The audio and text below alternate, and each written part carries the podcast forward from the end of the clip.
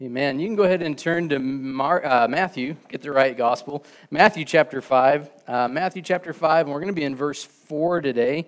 Uh, again, we're slowing down a little bit as we've hit the Beatitudes, uh, which is just a section of Jesus' Sermon on the Mount.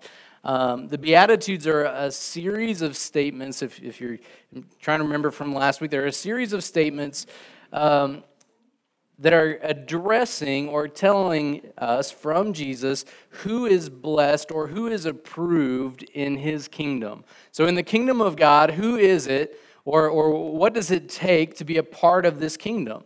Uh, and, and this is important for us to hear because Jesus is already preaching, repent for the kingdom of hand is near, right, as he's initiating his ministry. But Jesus' kingdom is not like any other kingdom. Uh, and, and if we think that Jesus' kingdom is just like another kingdom that we can see and interact with, we would naturally think that being a part of it would just be like being a part of that other kingdom.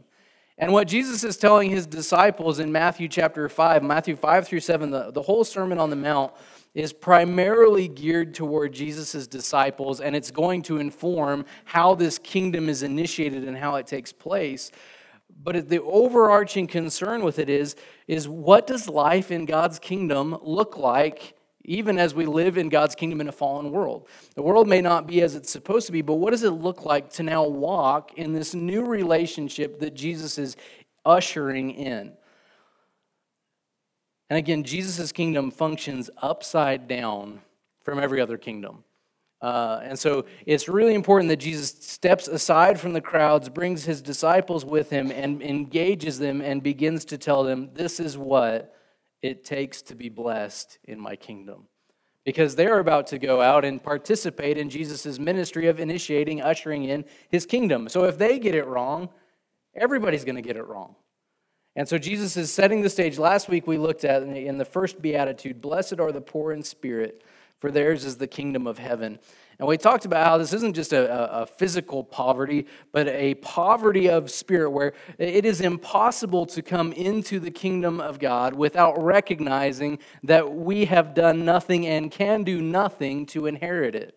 It requires something coming from outside of us, inviting us into his kingdom for us to be a part of it. And ultimately, Jesus does that through his death, burial, and resurrection. He comes and lives the perfect life that you and I can't live. In every way that you and I spiritually fall short, Jesus fulfills perfectly, fulfills it to the T of what needs to happen for you and for me to be part of God's kingdom. And apart from that, there is no place in the kingdom. Apart from faith in Jesus, there is no access to the kingdom. No one can come into the kingdom apart from coming through Jesus. So then we continue in this morning, Matthew 5, verse 4. He says, Blessed are those who mourn, for they shall be comforted. And following right on the heels of, Blessed are the poor in spirit, for they will inherit the kingdom of God. So it raises three questions right off the bat that we're going to try to address this morning. If, it, if it, the, the, those who mourn are blessed and they will be comforted, and again, read similarly to the verse before where it's for theirs or theirs alone is the kingdom, for they and they alone shall be comforted, it would be important for us to understand who is mourning, what are they mourning, and what does comfort look like? Right, those are the, kind of the three big questions that rise out of this because uh, as we'll look at in a moment, there's a lot of ways to view mourning. So, who is it that Jesus is talking about? And what is it that they are mourning, and how uh, or by what means will they be comforted? I want to start with just the, the idea of what does it mean to mourn? Most of us have at least some working knowledge of what mourning is or grieving is is usually attached in our minds is usually attached to the response our response to the loss of someone or something of value right? Uh, uh, our greatest probably understanding of mourning is in the loss of people that we love through death. Like there's a grieving that comes a mourning a, a soul level grieving that comes through the loss of people that we love but there's also throughout the New Testament, it, there's, uh, uh, it's not just the loss or the grief over those who have died, it is also what ought to be the right response to a, a situation that shouldn't be there. So in 1 Corinthians chapter 5, Paul is uh, correcting the church in Corinth and says, You're celebrating when you ought to be mourning because there's sin that is rampantly running in the midst of this local church that Paul is writing to. And so he says, Your, your gut level response, the what your response ought to be one of lamenting or grieving because something is happening that shouldn't be happening. It's not just that somebody has, has died in their midst, but he's saying that, that your, your, your response is wrong. The heart level response to the situation is off. In Revelation, there's a couple of different places that talk about it. But one, when there's the destruction of the great city, it talks about how those who buy and sell in it mourn over the fact that there's no more buying or selling to be done there. Or there's lamenting, there's wailing, there's, there's grieving over the loss of something that was valuable to them. And here's where this gets kind of exciting or interesting or complicated. Because if, if, if Matthew chapter 5, verse 4, and it does say, Blessed are those who mourn, the reality, again, this is why we have to understand who it is and what are they mourning, because every person on this planet will experience loss that will produce or ought to produce mourning. It ought to produce grief. Nobody in this room will go throughout through their entire life without losing someone that they love. You will have opportunity to mourn or to grieve. But in the same way that Jesus had just said, the poor in spirit will inherit the kingdom of God. Everyone is impoverished in spirit, but not all inherit the kingdom. In the same way, we are all at some point we will mourn, but there's a there's the second part of that implies not all will be comforted. So mourning is a, is a universal human experience, or should be. The opportunity to mourn is a universal experience, but not all do. And in the same way, Jesus is saying spiritually, there is something that ought to be mourned, that when it is mourned, it produces comfort, but not everyone mourns it, and not everyone experiences comfort. You with me? So if the poor in spirit is, is to, to recognize our spiritual poverty before the Lord and to inherit the kingdom, what is the parallel that flows out of this in verse 4? What spiritual reality then is Jesus seeking to address in communicating to his disciples? He's using a well known topic, mourning, but there's a spiritual dynamic to it that he wants his disciples to understand that is absolutely essential for understanding the kingdom. And I want to lay out for you, I think there's two there's a twofold reality of, of the mourning that Jesus is talking about. The first one, the first mourning that Jesus says is blessed that will produce comfort, is the grieving over sin that pushes us to find our hope and help in Christ. So, so the first, first mourning that produces comfort is the grieving over our sin that pushes us to find our hope and our help in Christ. You know, that sounds pretty obvious. But what's difficult about this is it's not, mourning, this grieving is not just an intellectual understanding of what sin does to us functionally. It's not just the head knowledge of what sin does. So, on paper, we could write it out and we could say, intellectually, uh, in my head, this is what I know. The sin of people separates them from a right relationship with the God who created them. On paper, I can understand then that if I have sinned, I am separated from God. Right? And I can say conceptually, functionally, understand that. But it stops there. If that understanding of what sin is does not produce a right response in my heart and in my actions, it's not that that's not repentance. That's not faith. That's just I understand conceptually how the gospel works. So grieving then is the right response to that which separates me from the Lord. So, so a right response, a right recognition of what my sin is actually doing that produces a real response. So true mourning I want to be careful on this. True mourning is not manufactured. You think about in the in the New Testament, it talks about it, in one occasion Jesus is called uh, to somebody who has died, and it says, and the, what, Jesus comes and said, well, the, the mourners are already here. Like there was this thing in place where they would hire people to come and weep and wail and, and lament over your lost loved one. But it was a manufactured thing. Like culturally, we ought to be weeping. So here, here's some weepers for hire. Come and weep with us to produce the emotion. All right, so, so true mourning is not, it's not manufactured. Rather, it is an overflow of the heart in response to reality. So it's, it's that visceral response to what is real, what is true, that is the right response, the grieving response. And I don't know where you were uh, we, one of the defining moments of, of this century so far for us as Americans has been 9 11, right? Do you remember the gut level response that you had when you turned on the news? And that, that, that pervaded in the days to come? Was that something that you just manufactured on your own? I ought to be upset right now. This ought to be upsetting to me. This ought to be frustrating to me. This ought to be angering to me. This ought to be uh, despairing to me. Is that something that you had to tell yourself to do? Or the last time that you mourned the, the loss of a loved one, did you have to tell yourself, okay, now it's time to mourn? We ought to be sad now. Or was it just the natural response that you had to what was reality in front of you? So, true mourning is not something that we just stir up inside of us and say, I, I need to, uh, sin is really bad. I really, I just need to feel bad about this. Let's just feel bad. It's not a paint can that you stir up and you go, okay, now I'm mourning. Right? So, so true mourning is that which happened. Like it's, it's not programmed. It's not, it's not necessarily even, you can't say, well, that person's crying, so they're truly mourning.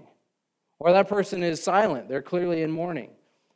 It makes it kind of exciting, doesn't it? I was like, well, what, is, what does mourning look like then? What does your personality look like? But partly, what, what is the, the response in your heart toward your sin that pushes you towards faith in Jesus? Rather than, shouldn't have done that. Oops, try better. Won't do that. But there's no response, there's no push, there's no pull towards the Lord in the process. And because of that, what I want you to see this morning is that that, that heart response that sees sin's reality and produces something in us that is a gift of God's grace to us. Our recognition of our sin before a holy God is a gift of God's grace. That, that, that, that He has, in part, it's because the Holy Spirit has been given to convict us. In John chapter 16, when Jesus is talking about the role of the Holy Spirit, when the Holy Spirit comes, this is what He will do. It says, And when He, the Holy Spirit, comes, He will convict the world concerning sin and righteousness and judgment concerning sin because they do not believe in me, concerning righteousness because I go to the Father and you will see me no longer, concerning judgment because the ruler of this world is judged. But when the Holy Spirit convicts us of our sin, or, or when the, for the first time when we were walking outside of a right relationship with the Lord and the Holy Spirit convicted us of our sin, that was a gift of His grace that was producing or, or prompting us to respond in faith to the Lord. But what is our natural response to shame, guilt, mourning? Shove it down Hide from it. Get away from it. That feels not good. I don't want to deal with that. But notice what, what Jesus is telling his disciples. Blessed are those who mourn, who, who embrace the reality of their sin and respond to it, pushing them for their hope and their help in Jesus. Because there is comfort on the other side of that. But the way that everything else works around us, we go, we need to hide our sin, hide it from being found out, and then once it's found out, we want to minimize it so it's not as bad as it seems. And Jesus is saying the kingdom of God actually works entirely the opposite.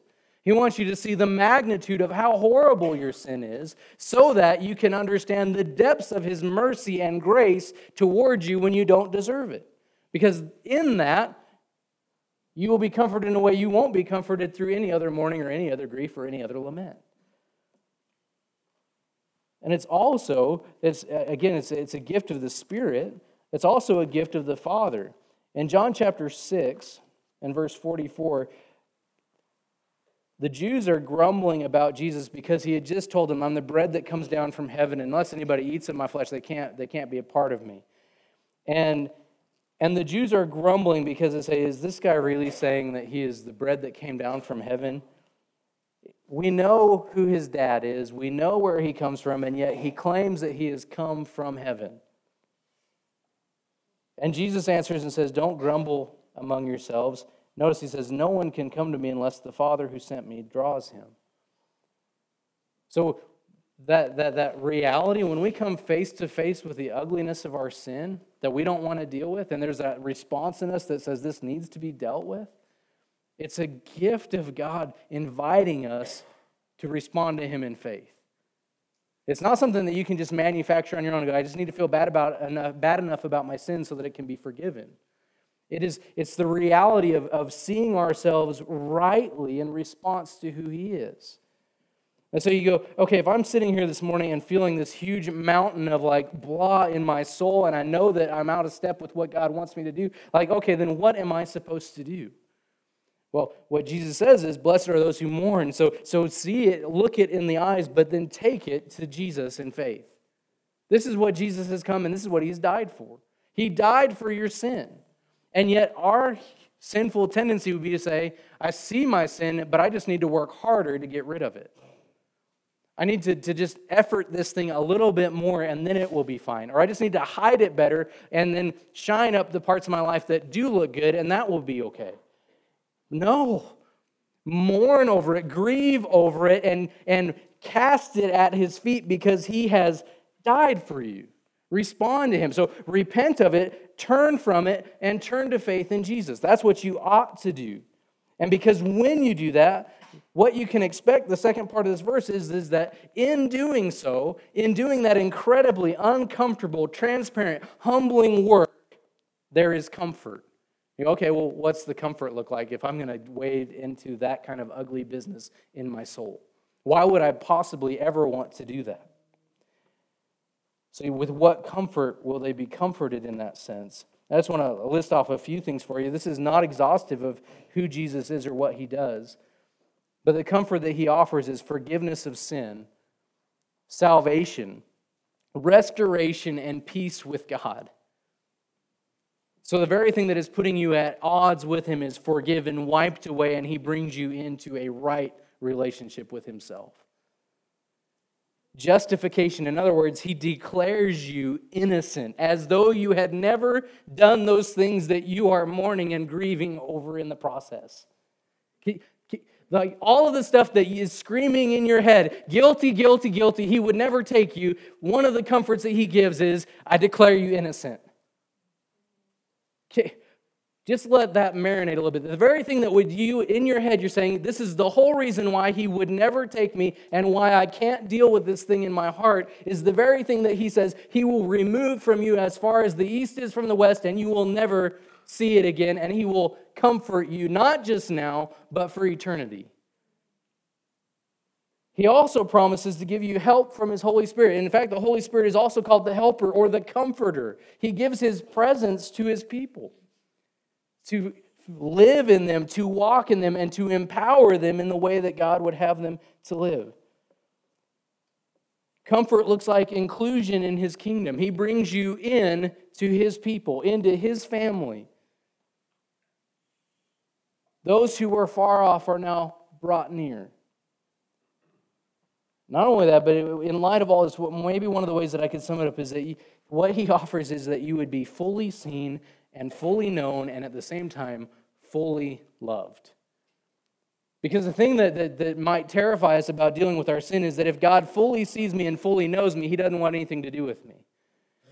And the comfort that he promises is that you will be fully seen, you will be fully known, and you will be fully received into his presence.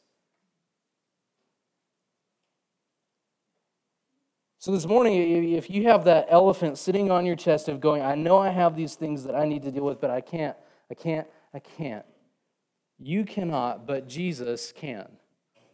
Jesus can do for your sin what you cannot do for yourself. You can't you cannot clean yourself up good enough to where then you can say, now now, now I'm okay. Now I'm acceptable. Now I'm clean enough. Now I'm good enough. Now he says, Come with all of the stuff, mourn it, grieve it, and watch it be transformed by the God who died for you and then was raised to new life for you. So, the first grieving, the grieving over sin that pushes us to find our hope and help in Jesus. When we grieve that way, that pushes us to faith in Christ, we will receive comfort, not just now, but eternal life in Him. But then there's another element of this that I think the second grieving is a grieving over the things that are lost in pursuit of Jesus. Grieving the things that are lost in pursuit of Jesus. You think about Jesus' disciples, uh, he had just told them basically, drop everything and follow me. And they dropped their nets and they followed Jesus. James and John dropped their nets while they're in the boat with their dad, left their, left their business, left their dad, followed Jesus. I wish that eh, eh, on a flesh level, I wish this spiritual reality wasn't the case. But following Jesus will lead you to the loss of other things. Saying yes to Jesus absolutely requires saying no to other things. There's loss in the process of following Jesus. There's a laying down of things that otherwise we wouldn't lay down because we're following Jesus. In Luke chapter 18, there's a, I guess if we said Sunday school type lesson of uh, maybe a Bible story that you might be familiar with. But in Luke chapter 18, there's a rich young guy that comes and asks Jesus what he has to do to inherit eternal life. And Jesus gives a really hard answer for him. Uh, he basically says that you know the commandments, uh, like right, don't break the Ten Commandments. And the guy goes, "Yeah, I've not, I've not done any of those. I've, I've kept them all." And so Jesus says, "Okay, then, then you're lacking one thing. Just go. Remember, keep in mind, he's rich. He says, sell everything and come follow me." And it says that the young man went away looking sad, and Jesus said, You know, it's, it's impossible for a rich man to come into the kingdom. In other words, it's really difficult to lay aside in pursuit of Jesus. It's, it's really hard, impossible apart from God's help to enter the kingdom. And even so, because his disciples' response then is when Jesus says it's, it's, uh, it's impossible for the rich to enter the kingdom of heaven, or actually says it's how difficult it is uh, they ask him, if it's this hard for a rich person, then who could possibly, who, who, who could possibly make it? And Jesus said, with man it's impossible, but with God it is possible. And then Peter and the disciples respond in verse eight, uh, 28 of Luke chapter 18. And they said, See, we have left our homes and we followed you. And he said to them, Truly I say to you, there is no one who has left house or wife or brothers or parents or children for the sake of the kingdom of God who will not receive many times more in this time and in the age to come eternal life. You think about it, the disciples, what, what about us? We've left everything, so where does that leave us? And Jesus says, if you're pursuing me, you're pursuing the kingdom. If the kingdom is your priority, you will gain back all that you have lost. But in the moment, this side of heaven, there's a little bit of grieving sometimes over that which is lost, isn't there? Oh, what might have been had I just gone this way instead of this way. But I couldn't go that way because I was following Jesus. There's a natural tendency to, to, to mourn maybe those things that have been lost. There's also an aspect, not just things lost, but adding to the dynamic of this in 2 Corinthians chapter 1 there's also uh, the grieving over the things lost in pursuit of Jesus, and you might put a slash and say, or grieving over the things caused because of following Jesus. Uh, not just things lost, not just opportunities forsaken, not just uh, uh, avenues closed that otherwise wouldn't have been a concern, but also the things that are, are grievous to us in our pursuit of Jesus. In 2 Corinthians chapter 1, verses 3 through 7, Paul, again, addressing the church at Corinth says this Blessed be the God and Father of our Lord Jesus Christ, the Father of mercies, and notice this, and God of all comfort, who comforts us in all our affliction, so that we may be able to comfort those who are in any affliction, with the comfort with which we ourselves are comforted by God. For as we share abundantly in Christ's suffering, so through Christ we share abundantly in comfort too. If we are afflicted, it is for your comfort and salvation. And if we are comforted, it is for your comfort, which you experience when you patiently endure the same sufferings that we suffer. Our hope for you is unshaken, for we know that as you share in our sufferings, you will also share in our comfort. There's a point. Uh, right after this where Paul says that, uh, highlighting some of his afflictions, he says that we were overwhelmingly burdened uh, to the point that we despaired of our very lives. Right? Like that Paul doesn't shy away from the people that he writes to of the difficulties he has experienced for the sake of following Jesus. But he starts off with saying, all of that affliction makes sense only in relationship to Jesus. First of all, he, he says, first of all, that the, all comfort belongs to the Lord. But then notice in verse, uh, in verse 5, he says, as we share abundantly in Christ's sufferings. If I just stopped right there and, and said, who wants to sign up this morning to share abundantly in the sufferings of Jesus? How many are just jump up and say, yes, sign me up? But then notice what happens right after that. He says, for though, as we share abundantly in Christ's sufferings, so through Christ, or so in Christ, or so because of Christ, we share abundantly in comfort too. Right? And there's this weird upside down math in the kingdom, right? That that which is suffered is met with comfort in the same quality, right? Whereas in our mathematics, we would say, I avoid suffering and I try to maximize comfort. And Paul says, share abundantly in suffering so that you might also in Christ share abundantly in comfort. And he goes on to say even more so that he says, if we're afflicted, it is, it is the, the purpose of that is that you would be comforted and that you would find salvation. So, the sharing in suffering, the cause for mourning, equals a sharing in comfort. Paul also talks about in his letters, though, he talks about that we have gone through and we've, ex- we've been allowed to experience difficulties of many kinds so that we might minister to others who are going through the exact same thing. So here's, a, here's a, an interesting thing. As we experience the depths of God's comfort through Christ, then we're able to walk alongside of others who are enduring similar things, dispensing the very same comfort that we have received. So you go this morning, you might say, well, I don't know why God has allowed me to experience this, this, this, or this. And, and, and this may not make you feel good, but I think it is a scriptural reality. God has allowed you to experience those things with Him so that when others are experiencing it, you might walk alongside of encourage and strengthen somebody else going through it. You might be going, in other words, you might be going through it not for you, but for people around you. That God has determined that this is the best way for His grace to be shown from His people towards others who are suffering, those both in the Lord and those outside of the Lord. Because there will be some who go through similar things that you have experienced outside of a right relationship with the Lord, knowing that you have gone through it, and they will say, How in the world did you do that? And your answer will not be, I guess I'm just a super spectacular individual. Your answer will be, It would have crushed me, except Jesus carried me through it. That doesn't make sense in our kingdom, but in Jesus' kingdom, it makes perfect sense.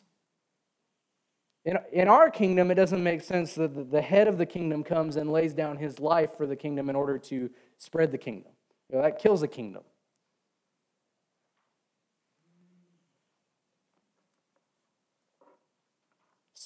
So grieve the things lost, grieve the things that are going over. But again, what is it supposed to do? Pushing you to find your hope and your help in Jesus. If your grieving doesn't push you towards Jesus, you're grieving the wrong thing, or you're seeing it the wrong way. You go, that sounds really, really reductive and really simple. And yet, it's the upside down way of the kingdom where blessed are those who mourn, for they shall be comforted.